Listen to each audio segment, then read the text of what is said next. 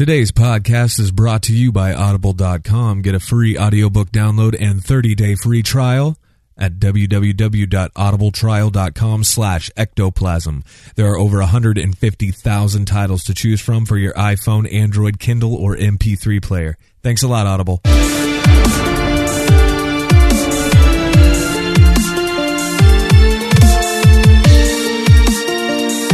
I make a rule never to get involved with possessed people. Actually, it's more of a guideline than a rule.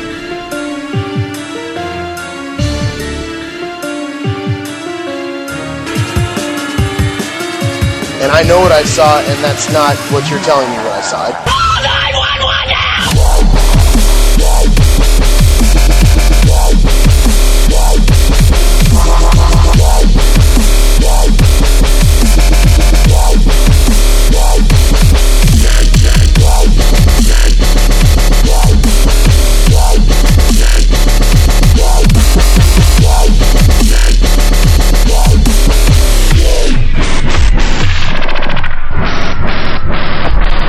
What's up, everybody? This is Josh. Welcome to the Ectoplasm Show. Big episode number 34 right here coming at you. All right.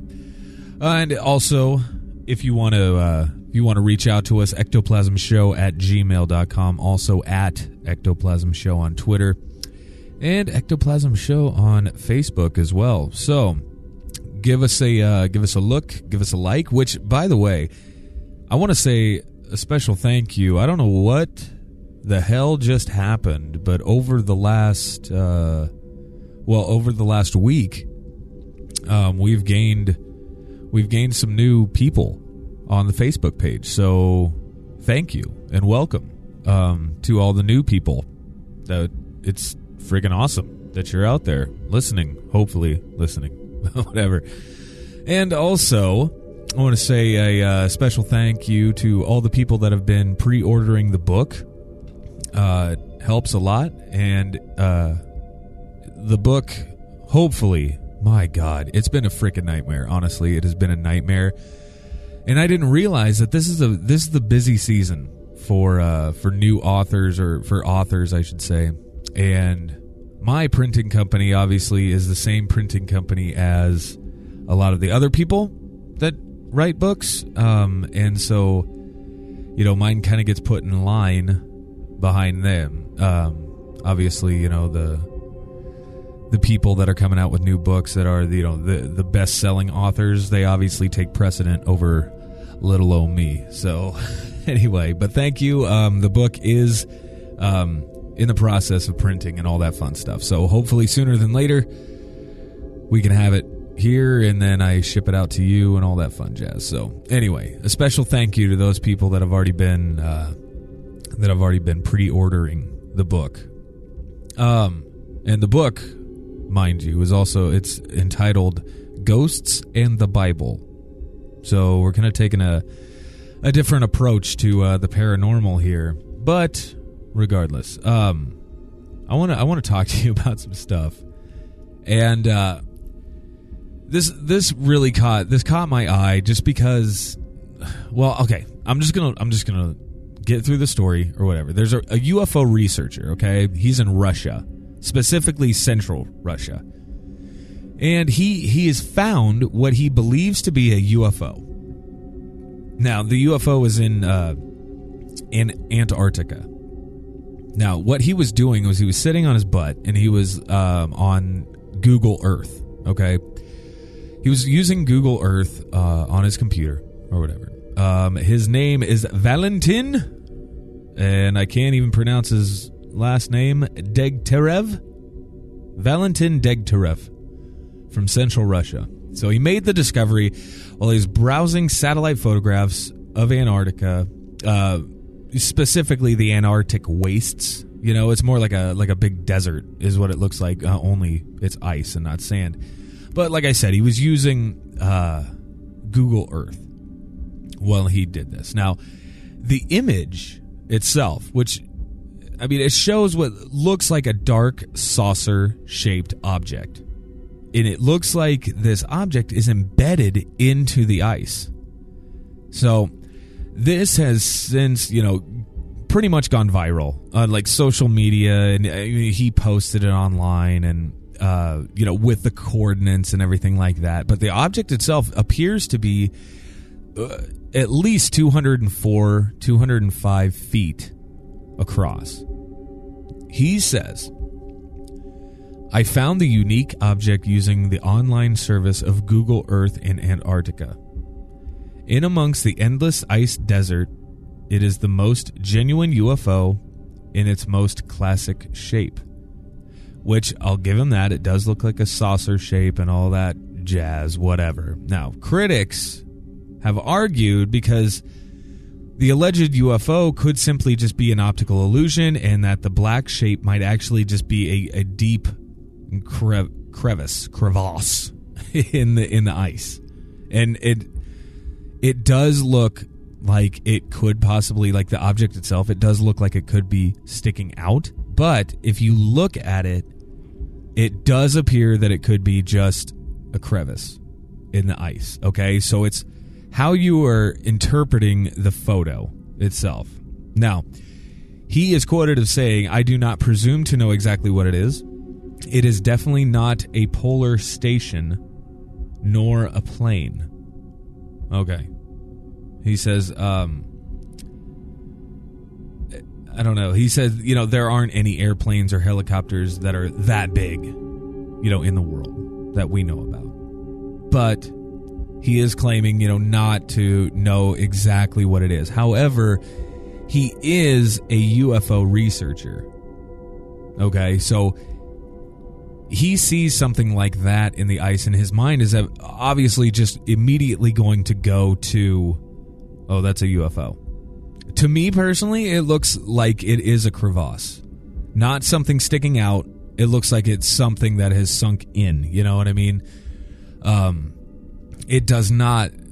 I mean, yeah, it's weird. It looks like uh, like a saucer shape, but at the same time, you got to think of wind and and all of that stuff. I mean, it's it could be anything. I personally don't buy that it's a UFO, but whatever, whatever. So, speaking of of UFOs, um, there's another story that caught my attention, and is this this tourist? Um, uh, his name is Alan Betts. Him and his family, uh, they're on you know vacation or whatever. They're visiting Loch Ness of all places, you know, um, in Scotland.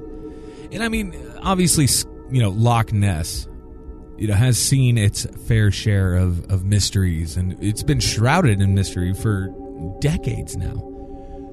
So anyway alan betts and his family are there. They're taking photographs and whatnot. Now um, it says him and his wife anna and her parents were actually present. Now they were just shooting photographs doing whatever and then upon looking back over some of the photographs they had taken during a visit to the Loch, they discovered two strange disc shaped objects hovering above the water in one of the pictures. Now, what's weird about it is none of them had observed anything unusual uh, that, you know, at the time that the photograph was actually taken. Which is weird because seeing what you see in the photograph, which, by the way, these photographs and all that jazz, I'm going to be posting them on the Facebook page, so you can find them right there. Um, and we, you know, hopefully, we can get into a, a little discussion about these. Um, he says, "I cannot offer any logical explanation. I am probably one of the most skeptical people you could find about uh, things like this, but I just can't explain what it is." Um, he goes, I know what it looks like, though. Uh, we showed the pictures to Anna's parents, who were as shocked as us, and her dad is probably more skeptical than I am. So that's something right there. That I mean, but anybody can say, "Oh, I'm a skeptic." Anybody could say that. You know, that's one thing. But you know, actively trying to dismiss something. I will say this: when you look at the photograph, um, it's obviously taken from inside of a car uh, because the weather was shitty. Apparently, it was raining or whatever, um, and you can tell, you can see uh, that it is raining. Um, so these two crafts that they, you know, that they shot are basically, um, I don't know. It could be water droplets, since it is raining and it's you know there's a lot of room for error just from the camera to the uh, you know to the glass of the car itself, to the window. You know, there's a lot of room for error just right there. I mean, it looks interesting. It really does. The thing is, though, the two saucers look absolutely identical. Um, and once you look at the picture or whatever, you will you will see it. Um, and like I said, I'm going to put that up on the uh, on the Facebook page, so you can uh, you can check those out. And like I said, let's have a discussion. You know, now speaking of having a discussion and all that fun jazz, um, last week this came to my attention. And if you're listening to this program right now, you know, I post these shows on Fridays. So if you're listening to this right now and you're still alive, then I think we're okay. I think we're in the clear. So it's weird though, because it says there's this asteroid, or actually two asteroids, uh, passing Earth on Friday um, that's supposedly on a, on a collision course with Earth. Now, they always do this. They always say this doom and gloom horse shit to freak us out. And I don't know why we have to be so damn scared all the time about every little thing, but it pisses me off so much. But whatever. So, anyway, from the Huffington Post, okay? They say no, the asteroid passing Earth on Friday is not on a near collision course. No, it says on Friday, an asteroid traveling at 23,000 miles per hour will pass by Earth at a distance of 0.03 astronomical units, or AU. Now, it sounds close. You say 0.03 astronomical units. That sounds pretty close, but it's really not. so, it says, despite the breathless hyperbole from some uh, about the asteroid skimming past Earth on a near collision course, 0.03 AU is actually the equivalent of the better part of 3 million miles. Okay, that is 11.7 times greater than the distance from the Earth to the moon. Okay, so that's a long ass way. I know it takes us at least two to three days just to get to the moon. Uh, and that's in a rocket. okay. Um, and that's a that's a big distance right there. So it's 11.7 times greater than that distance from our Earth to the moon. I mean, uh, weird. So it says the space rock, known formally as 2014 YB 35 will be close enough for astronomers to get a good look, but basically invisible to everybody else. So, yeah, the astronomers and whatnot, they're probably going to want to get a look at it. Um, you know, it says there have been closer calls, much closer calls in the past.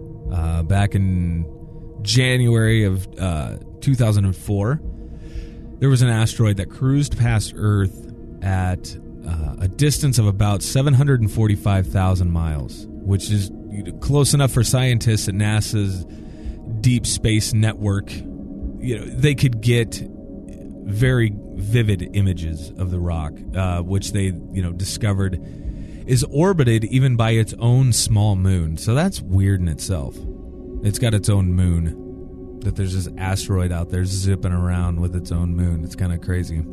So anyway, that um, for the most part is is the news for so like I said, if you are if you're listening to this podcast and it's Friday, I think we're probably in the clear. I think we're okay. Like I said though, you know, there's always this doom and gloom bullshit.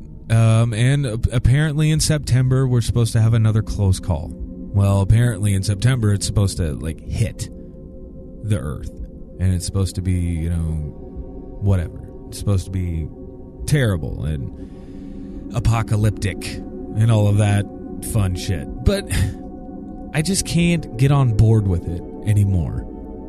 I just can't. I remember, and I, whatever. I hate bringing up this subject. I really do because it's ugh, whatever. Anyway, I remember back in you know when September 11th happened. I remember immediately following September 11th, people were freaked, and I mean freaked. Um, you know, there's going to be another terrorist attack. Everybody's on high alert. And, you know, there was just a lot of tension. And I mean, you could feel the tension. And I'm sure most of you remember. Um, but do you remember then? I mean, it wasn't 48 hours after the fact that they were saying, oh my God, now gas prices are going to be five, six dollars a gallon um, starting tomorrow morning. You know, um, and literally, there were people lined up for miles to get gas. They were literally lined up in their cars for miles to get gas. Now, this was in a fairly populated, you can call it a quote unquote city. It's really not a city. They think it is, but it's not. Uh, here in Iowa, though, um, but it was absolute, it was hysteria it was absolute hysteria. Now, I did not go and get gas. Well, I was at work, you know, but I did not go and get gas or anything like that. But I do know zillions of people did. But oh my gosh, it's since that date, since that date, we have been in in this conscious. I, we're in this big state of fear. That's what it is. We're in this state of constant fear. And if it's not, you know, planes crashing into buildings or something horrific like that, then it's like fucking Ebola that's scaring us. And if it's not that, it's it's uh, you know, swine flu. I mean, it's it's absolutely ridiculous to me. So it makes me wonder. Now this could be like hardcore conspiracy type tinfoil hat wearing some bitch or whatever type talk. But it makes me wonder that when things like this are brought to our attention in the in the major media, things like this are, you know, that's all they're reporting on. What's going on behind the curtain? Like what is it that they're drawing our attention away from? Does that make any sense? Like, or do I sound like a complete jackass right now?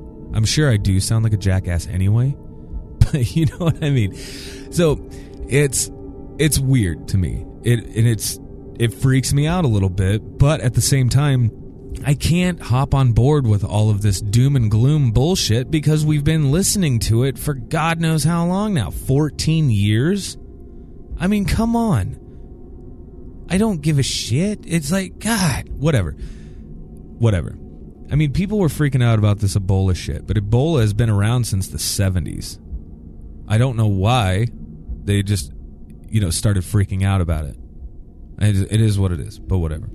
So, if you want to chime in on that, uh, on any of those topics, hit me up. Uh, ectoplasmshow at gmail.com, at ectoplasm show on Twitter and like I said, I'm gonna have some pictures and things like that up uh, when I post when I post uh, the link to the show. I will post uh, some pictures and and all that fun stuff, and then we can have a nice little chat, a nice little discussion via the interwebs. So that'll be a lot of fun. Now, I'm going to take a quick minute and I'm going to uh, talk about our sponsor. Of course, at the beginning of the show, you guys heard the pre roll of Audible.com who I am a huge, huge, huge fan of Audible.com. Um, if you guys uh, are like me or whatever, if you're in the car, if you're on the you know workout equipment or anything like that, you know, I personally I have audiobooks going all the time. I don't have a lot of time to just sit down and read, like traditionally read. So I love to absorb as much as I possibly can via audiobooks. Now, Audible has been a huge, huge supporter then of this show.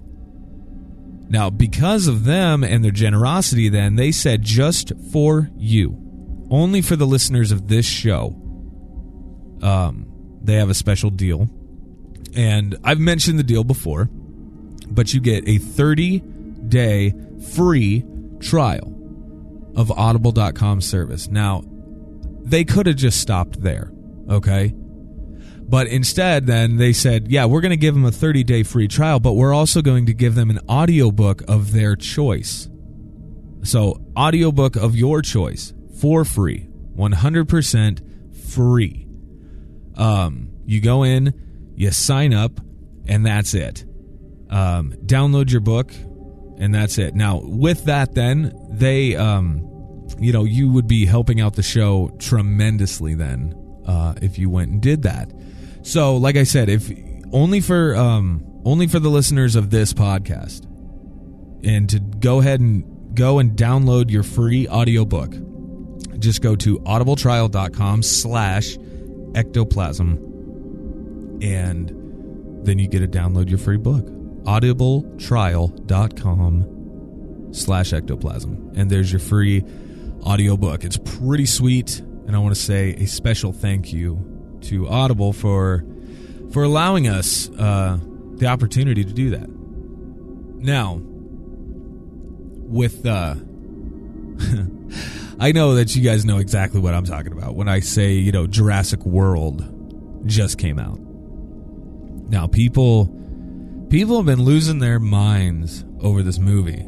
You know, oh my god, it's the best movie I've ever seen in my entire life. And I remember like being God, how old was I? I was like God, like 11 or 12 or something like that when the original Jurassic Park came out. Now, at that time I had already read the book from Michael Crichton. I read the book, was freaking out because I'm like, this is amazing. And uh, so, yeah, when Jurassic World came out, obviously, I had to see it.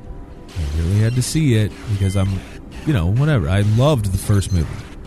The second and third movies, eh, whatever. But, you know, everybody was crapping their pants over Jurassic World, so I'm like, yeah, I gotta go see it. I owe it to the inner 12 year old I have to go see this. We have to go nerd out for a little bit. So, went and saw it, and I liked it. I liked the movie. It was pretty, pretty good. Um, but there is a guy. um, there is a guy out there who says, like, this is possible. Like, and I know there's a lot of people out there that um, a lot of people out there, uh, especially in the the scientific community, they're like, "Oh, this is wrong." And this is wrong, and the dinosaurs don't look right because of this, and the dinosaurs don't look right because of that, and this is wrong, and that's wrong, and yada, yada, yada. But whatever. Now, this guy is not talking about any of that. He's talking about the principle itself. Okay? He says, he's basically saying that this is the idea of of you know making making like a dinosaur is totally possible. Okay? Now, it says no, there isn't a dinosaur uh you know DNA strand trapped in in a hunk of amber you know waiting to be like replicated and cloned. But that's not the only way to make a dino.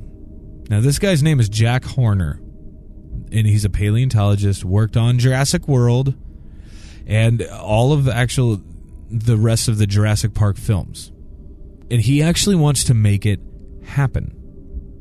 So, you know, how did we? how do we get to this point? You know, where where this uh, Jack Horner guy, one of the the main inspirations for Michael Crichton's, you know, Jurassic Park uh, you know, he was like one of the main inspirations for Alan Grant, the uh, the original protagonist in Jurassic Park. You know, he thinks that we can do this. We can make a live dinosaur not only like soon, but within like five to ten years. Okay, and what he says is, um, it all started with Jurassic Park. Um, In 1993, uh, which is when the movie came out, uh, he and uh, this other student, uh, they've you know continued to make some amazing discoveries in the field of, of paleontology. You know, trying to extract DNA from dinosaur bones. Now they obviously failed, okay, but DNA basically starts coming apart as soon as the cell does, or as soon as the cell dies. Excuse me. And no one has ever found intact dinosaur DNA. He doesn't think that it's possible, but if you did the thing they did in Jurassic Park, you know, it doesn't really work. The DNA gaps with, you know, basically what he's saying is there's the DNA gaps and they put frog DNA in there. He says then you'd basically just have a frog. That's it. Now, a 20 years goes by, you know, and genetic research has if anything, just gained more momentum. Uh, you know, he has another plan now, and it relies on the fact that we have a more effective way to get dinosaur DNA. Um, says we have creatures on this planet that are direct descendants of dinosaurs. You know, birds, for example. excuse me. And if you ask a paleontologist, birds are dinosaurs, specifically, you know, avian dinosaurs. They might not look like dinosaurs, but birds have feathers just like uh, dinosaurs, including the the Velociraptor.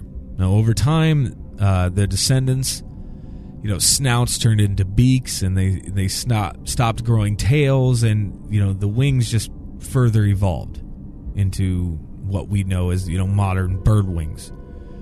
You know, but birds didn't necessarily lose the genes at the code you know, for the tails, the arms, of the snouts. Instead, those same traits most likely exist in the genetic code. They're just inactive. While the you know the newer genes for wings and tails and feathers and beaks are just expressed. So here's what Horner thinks: so we can suppress these new genes and express then the atavistic throwback dinosaur genes. And his plan is to do this first with well researched bird uh, that we're all familiar with a chicken. You know, giving us uh, fucking chickensaurus. And that's his word, is a chickensaurus. Uh, and he did a, a TED Talks thing on a, a, dino chicken, which, if you guys aren't familiar with TED Talks, uh, my buddy Myron is the one that got me onto the TED Talk things, which they're just a, a series of lectures on all sorts of different topics and everything, and they're freaking phenomenal. Uh, and I, I know a few of them are on like Netflix and things like that. Um, so it says, picture it a small feathered creature with a tail that helps it balance, small arms with claws, and a toothy little snout instead of a beak. So it says, remember, real velociraptors were only the size of a large turkey. That's crazy to think about. You know, um, Horner, he's talked about like pet dinosaurs for a while. Publishers of his book, How to Build a Dinosaur Extinction Doesn't Have to Be Forever, came out in 2009. Uh, originally planned to release it around the same time as the new Jurassic Park. Basically, what Horner is saying is he's trying to discover the pathways, the genetic pathways, you know, that turn birds into the modern creatures that we know now. So what he wants to do is just turn back the clock and make the genes that are inactive active. So um as wild as it may sound, you know, Horner's not the only one doing this. A pair of uh, Harvard and Yale students recently announced that they found a way to turn chicken beaks back into dinosaur snouts. Skeptics uh, think that building a dino snout won't be so easy and will involve uh, as yet undiscovered genetics but the researchers counter that their work shows just how fast the science in this field is developing, which is scary. Like, ugh. It's it's absolutely it's weird. So like the uh the Harvard Yale team is working on on the beak. And in 2014 another group reported uh, that they'd figured out how, you know, dinosaurs' arms fused then into wings So they said they figured that out. Now, Horner is actually currently working on the, the tail section, and he thinks that with you know the right funding, obviously, we can reverse engineer and then grow a dinosaur. Five to ten years, he's hoping that he'll be able to grow a dinosaur. If researchers like reverse engineer a bird, then they would obviously they would have some sort of dinosaur. Though it would you know it'd still be a new species. Uh, the process by which modern birds evolved happened over you know literally tens of millions of years. And and the few changes that we're just talking about here probably wouldn't represent an exact creature that existed that long ago. I mean, we're talking literally 65 million years ago.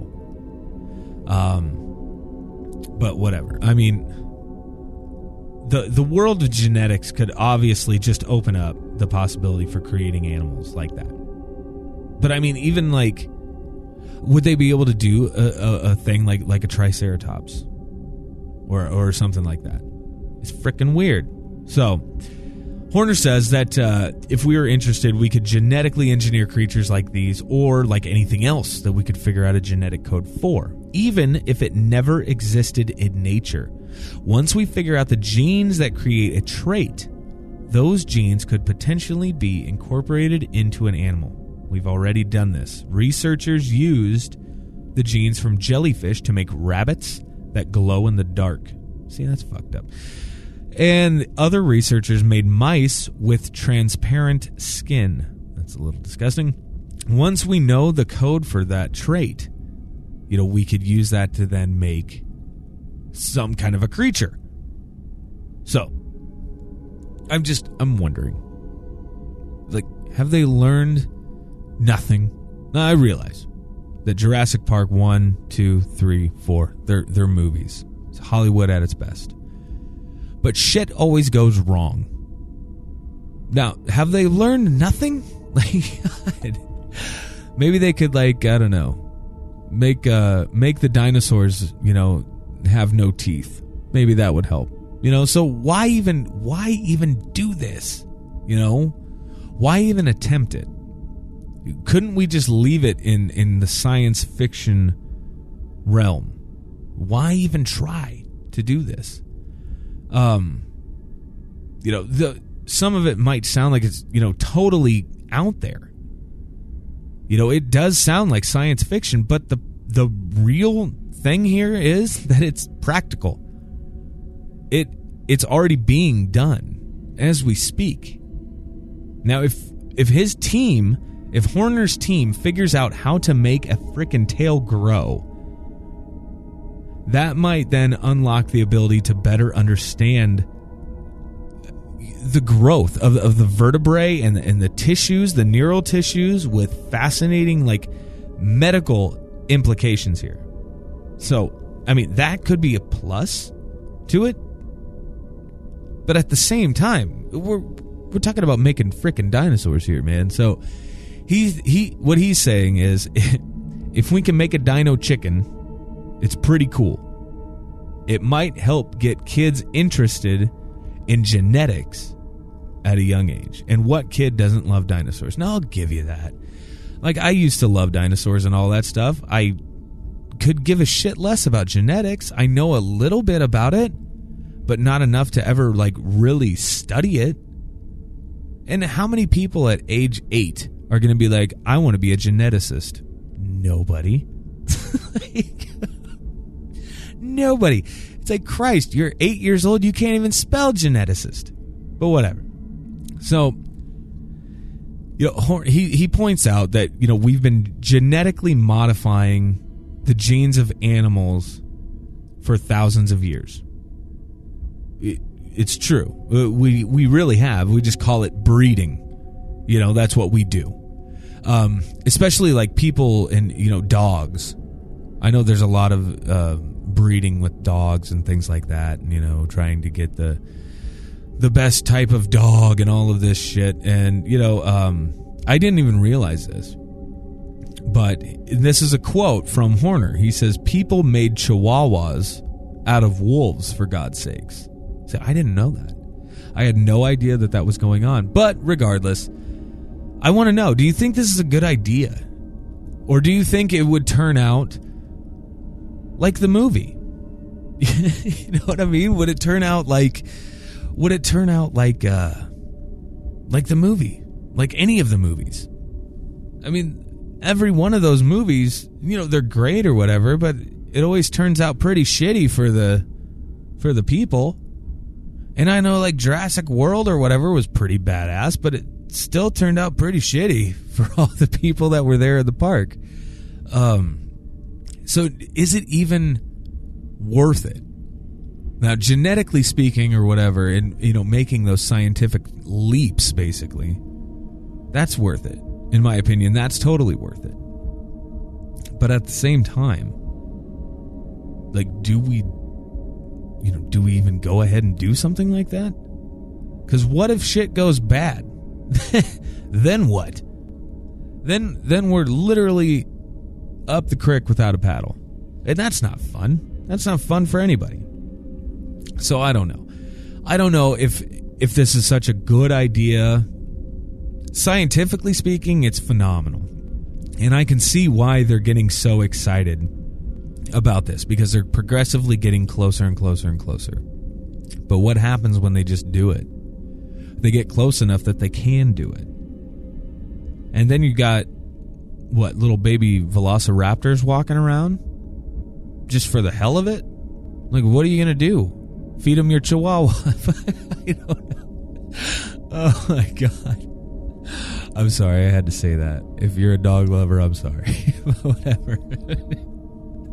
I'm sorry, I'm dick. But whatever. It just seems like a bad idea to me. Like I think I think their efforts could be, you know, done better. Like it's Christ. Like if you're making rats that you can have transparent skin, you can fucking see through the rats. What's the point? What is the point of that? Now you just have a nasty looking rat running around.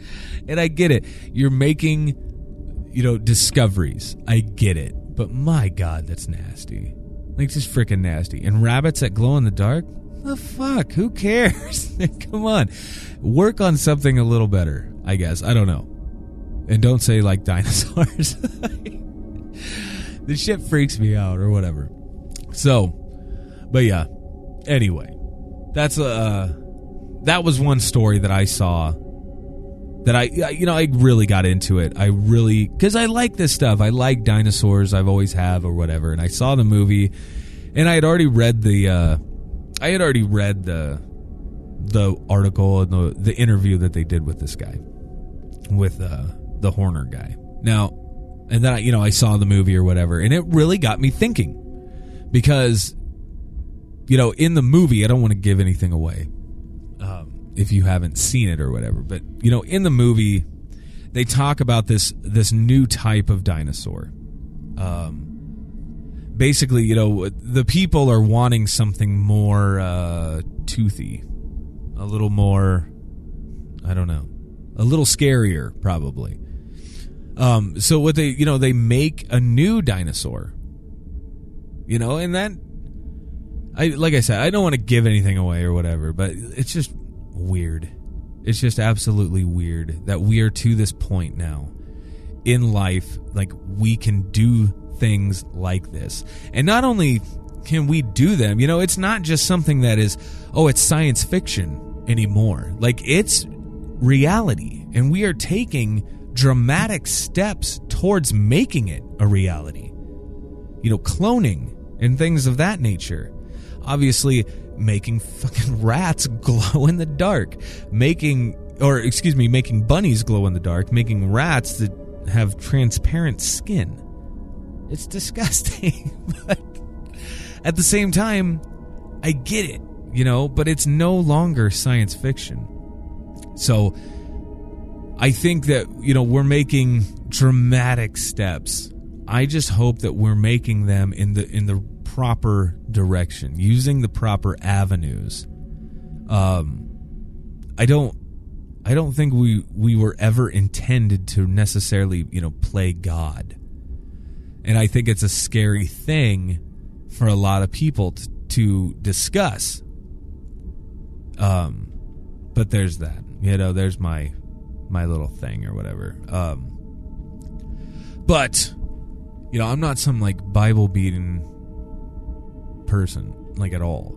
Um, but I don't know. It's weird. It gives me a funny feeling. I'll, I'll put it that way. It makes me feel weird. So I don't know if it's a good thing or a bad thing. So if you guys want to chime in, please do so. Um, and like I said, I'm going to put up uh, pictures and all that fun jazz on on the Facebook page. Um, but yeah, I hope you guys are doing good. Um, hope all is well, and hopefully by uh, by the next time that we speak, I will hopefully have a new book out. I'm hoping. I'm really hoping. So I really want to get this book out uh, so you guys can read it. Um, and I'll probably do a special. I'll probably do a special thing for for you guys, just for the uh, ectoplasm listeners. Uh, maybe a special a special deal or something like that. I don't know. There's still a lot of people to talk to about it. Um, but I'm hoping that's the case. So, any hooser, um, I hope you guys are doing great. I hope you guys have a great freaking weekend. Uh, have some fun. Stay safe. Enjoy summer uh, while it's still here. So I will uh, be talking to you guys very, very soon. Peace out.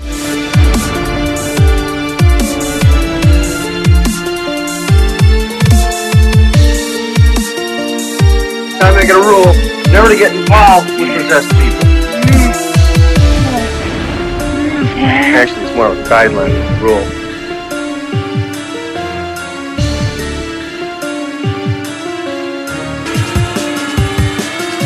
And I know what I saw, and that's not what you're telling me what I saw.